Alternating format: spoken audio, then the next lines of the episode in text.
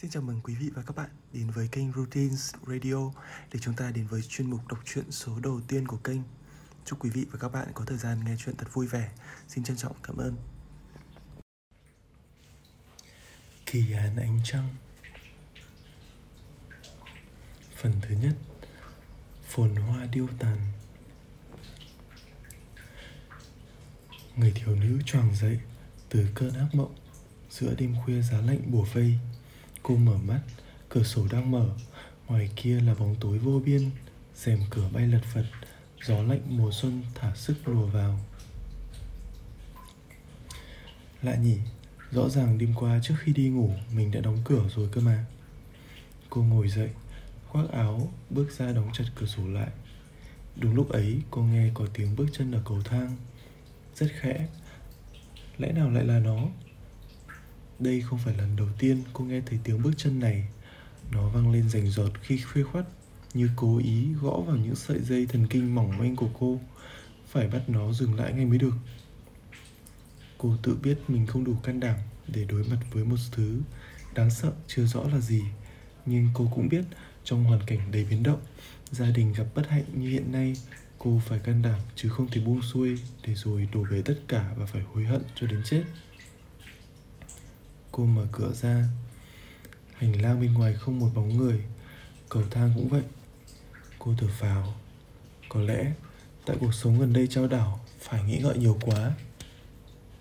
À không, Cầu thang tối om thế kia, Sao mình lại cho rằng không có ai đứng?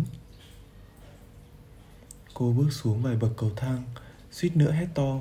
Dưới chân cầu thang một bóng trắng chập chờn rồi biến mất. Sao lại không thấy nó nữa? Đúng lúc này, cô nghe vang vang bài ca quen thuộc Với làn điệu gấp gáp trong vở Việt kịch lão sinh.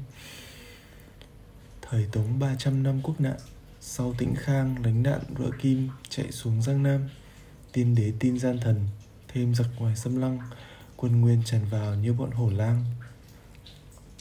À là bài văn thiên tường do kỳ lân đồng Chu Tín Phương hát. Cha cô rất hay nghe Tiếng hát bi ai du dương vọng ra từ máy quay đĩa cha đặt trong thư phòng. Nhưng cha cô đã mất nhiều ngày rồi cơ mà. Cô xuống cầu thang, cửa thư phòng của cha đang đóng. Giọng nghệ sĩ họ chu vẫn vọng ra. Con dốc lòng tập hợp nghĩa sĩ cứu nước, chỉ e chung và hiếu chẳng thể vẹn toàn. Cô xu mạnh cửa, thư phòng tràn ngập ánh trăng. Máy quay đĩa đang chạy, danh ca vẫn hát nhưng không có ai ngồi nghe. Không ổn, Lúc nãy trên gác nhìn ra ngoài trời thấy tối đen, Thì lấy đâu ra ánh trăng? Cô bỗng cảm thấy trong nhà không chỉ có một mình mình, Có một cái bóng lạnh lẽo đứng ngay sau cô. Hàn khí của nó lan khắp trong đêm tối. Cô ngoảnh phát lại, kêu thét lên. Cô tròn tỉnh, Thì ra những âm thanh và hình ảnh vừa rồi chỉ là một giấc mơ. Xung quanh nằng nặc bóng tối không có ảo ảnh ma quỷ nào hết, cũng không có giọng hát não nề của danh ca kỳ lân đồng. Nhưng cửa phòng đột ngột mở ra. Cô kinh hãi kêu, ơ, rồi tắc nghẹn. Cô chủ sao thế? Thì ra là đứa hầu gái ngủ phòng bên chạy sang xem sao. Lại ngủ mê à? Cô bình tĩnh trở lại. Không sao, chỉ là ngủ mê. Con bé này lạ nhỉ? Vào phòng sao không gõ cửa? Nó vốn hay cãi. Em vội vào cứu chủ nhân, Không có chuyện gì thì em lại ra vậy. Hầu gái ra rồi, Cô bỗng cảm thấy lạnh ghê gớm Vì cửa sổ đang mở toang. Lại sợ nữa, Vì hôm qua lúc sắp đi ngủ, Chính cô nhìn thấy nó đã đóng chặt mà. Hay là mình lại quay trở vào trong ác mộng rồi?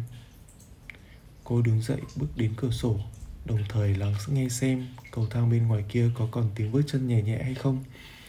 Tạ ơn trời đất. Không có. Ngoài cửa sổ là ánh trăng nhợt nhạt hắt xuống cái ao tù ở sân sau, Chảy xuống bãi cỏ bên dưới, soi tỏ một bóng người trắng đục. Cô chớp mắt thật mạnh, Mong sao không trông thấy cái bóng ấy nữa, Nhưng nó vẫn đứng ngây ra đó, Ngó lên gác. Cô không nhìn rõ mặt người ấy.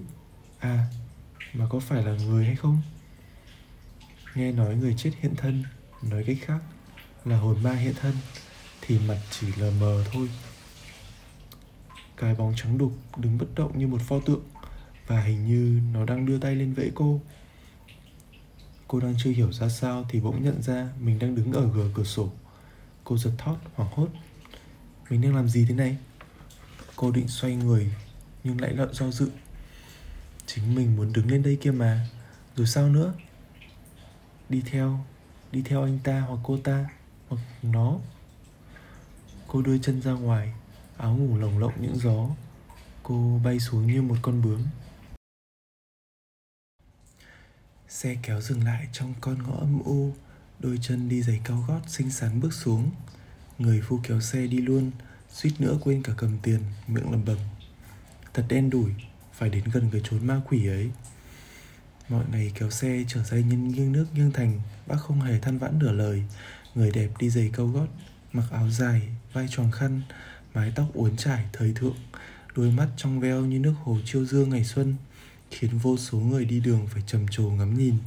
Còn hôm nay, để tránh cái chốn ma quỷ kia, đã dừng xe một cách một con phố mà bác vẫn có cảm giác bức bối khó chịu.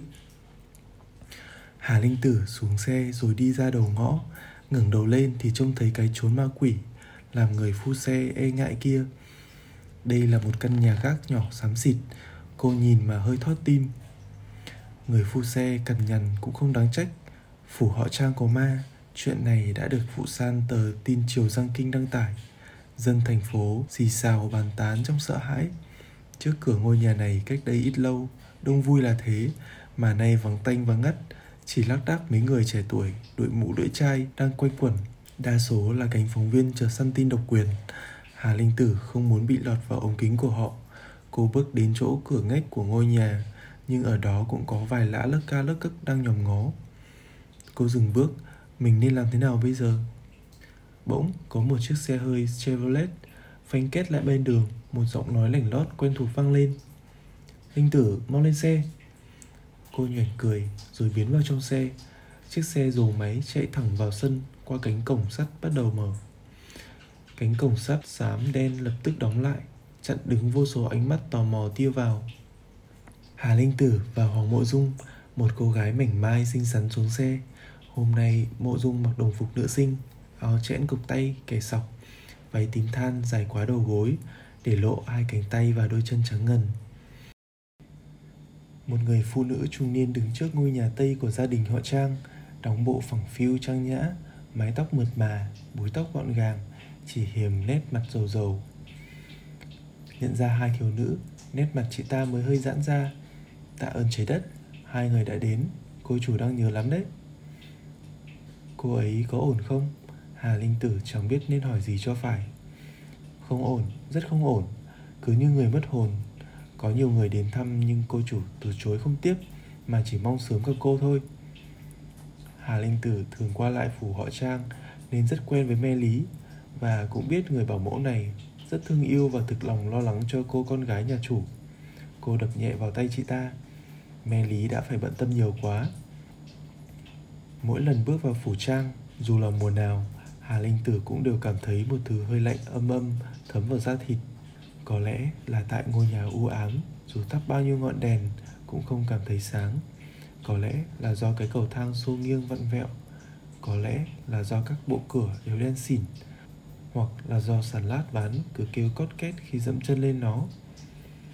Hôm nay, sau khi biết những chuyện kỳ quái xảy ra ở nhà này, hà linh tử cảm thấy mỗi bước đi của mình như đang tiến vào chốn nguy hiểm, nguy cơ khó lường. Nghe nói, những mảng sơn xám xịt rải rác đó đây, cái cầu thang vặn vẹo, đều là do ông chủ nhà họ trang trang thế nghiêu, cải tạo lại trước khi cả nhà dọn vào ở ngôi nhà tây này vốn là nơi ở của một thương gia người anh. Sau khi trang thế nghiêu mua lại, thì phong cách ăn lê cổ điển đã bị thay thế bằng một thứ hơi hớm dị hợm bất thường. Trước tiên là tường đỏ, ngói lưu ly bị sơn thành màu xám đồng bộ. Ngôi nhà gác xinh xắn cao cao, thanh thoát, dạo nào. Giờ trông chẳng khác gì một cái cây khô héo lạc lõng giữa chốn bầy sắc màu. Vì thế mà nó bị thiên hạ gọi bằng cái tên khô lâu. Nhưng Trang Thế Nghiêu không hề khó chịu khi nghe biệt hiệu bất nhã ấy. Trái lại càng làm tới Đi ký luôn khô lâu chủ nhân vào các bức tranh chữ của mình. Tại sao Trang Thế Nghiêu lại làm thế? Có người nói, sau khi bà Trang qua đời, Ông ta hết sức đau buồn Coi ngôi nhà này là địa phủ Mong gặp lại vợ ở đây. Cũng có người bảo Tại ông ta tài hoa dồi dào Giỏi quá hóa dạng Biến thành người lầm lạc Lập dị khác người. Thật ra không ai hiểu. Không ai có thể hiểu nổi con người Trang Thế Nghiêu. Ông ta tài nghệ ngất trời, Cầm kỳ thi họa đều sành sỏi. Chưa đi nước ngoài một ngày nào, Nhưng tinh thông mấy ngoại ngữ liền. Lại là một thương nhân Tây mặc áo dài ta. Kinh doanh làm ăn với các nhà buôn rừng sỏ, ngoại quốc. Tiền bạc vào nhà như nước. Đồng thời, ông cũng là tài tử hí kịch số 1 ở Giang Kinh. Đờn ca diễn tấu điệu nghệ, điêu luyện. Dưới sân khấu gần xa hễ nhắc đến Trang Thế Nghiêu Không ai không giơ ngón tay lên mà trầm trồ. Dẫu là một bậc kỳ tài hơn đời trăm ngàn cung bậc Thì vẫn có ngày kết thúc hành trình cuộc sống. Chỉ hiểm Trang Thế Nghiêu ra đi hơi sớm Khi mới ngoài ngũ tuần. Dòng suy nghĩ của Hà Linh Tử bị Hoàng Mộ Dung cắt ngang. Linh Tử à, cậu thấy không? Ngôi nhà này hơi quái dị. Lần nào đến đây tôi cũng cảm thấy sợ run người. Hà Linh Tử nắm bàn tay mềm mại ấm áp của bạn, Mỉm cười. Thế này sẽ không sợ nữa chứ? Me Lý ngoảnh lại nói, Các cô không phải sợ. Thám tử của phòng tuần bổ đã xem xét khắp trong ngoài nhà, Nói rằng không vấn đề gì. Hoàng Bộ Du hỏi, Cậu Lạng bị giết ở ngoài phủ, Trong nhà đương nhiên không có gì đáng nghi ngại cả. Chẳng qua là báo chí cứ thổi phồng, Bịa chuyện, Thế là phủ này bị mang tiếng oan. Nhưng dù sao cậu Lạng cũng là của cô chủ mẹ Lý không biết nên xác định thế nào về mối quan hệ của cậu lại. Hoàng Mộ Dung bất bình. Dù thế thì sao? Ở Giang Kinh có vô số người theo đuổi ái văn. Cậu Trần, cậu Tiêu, chủ nhiệm đàm, quân tử trương. Thời buổi lạn lạc Hệ ai trong số đó có mệnh hệ gì Đều coi như có liên quan đến nhà này chắc? Hà Linh Tử thích tính cách thẳng thắn của Hoàng Mộ Dung Nên không nỡ phản bác rằng Cậu lại bị giết hại thê thảm bên ngoài phủ trang ngay các thám tử bình thường còn chẳng dám nói Là không dính dáng đến phủ. Huống chi tờ tin triều sang Kinh còn loan tin rằng Khô lâu bầy lâu nay đã có ma quỷ hiện hình. Cho nên nhà họ khó tránh khỏi biến thành tiêu điểm để khám phá vụ án. Khuê phòng của trang ái văn ở trên tầng 2 hầu gái tiểu xuyên nhi nghe thấy tiếng động ở cầu thang, bèn thò đầu ra nhìn rồi gọi vào trong phòng. Cô hà và cô hoàng đến ạ trên gác lập tức vang lên tiếng bước chân. Thiếu nữ mặc váy trắng chạy ra đầu cầu thang, nắm tay hà linh tử và hoàng mộ dung. Tốt quá tốt quá. Hai cậu đến thì tôi sẽ không chết. Đó là tiểu thư trang ái văn của phủ trang.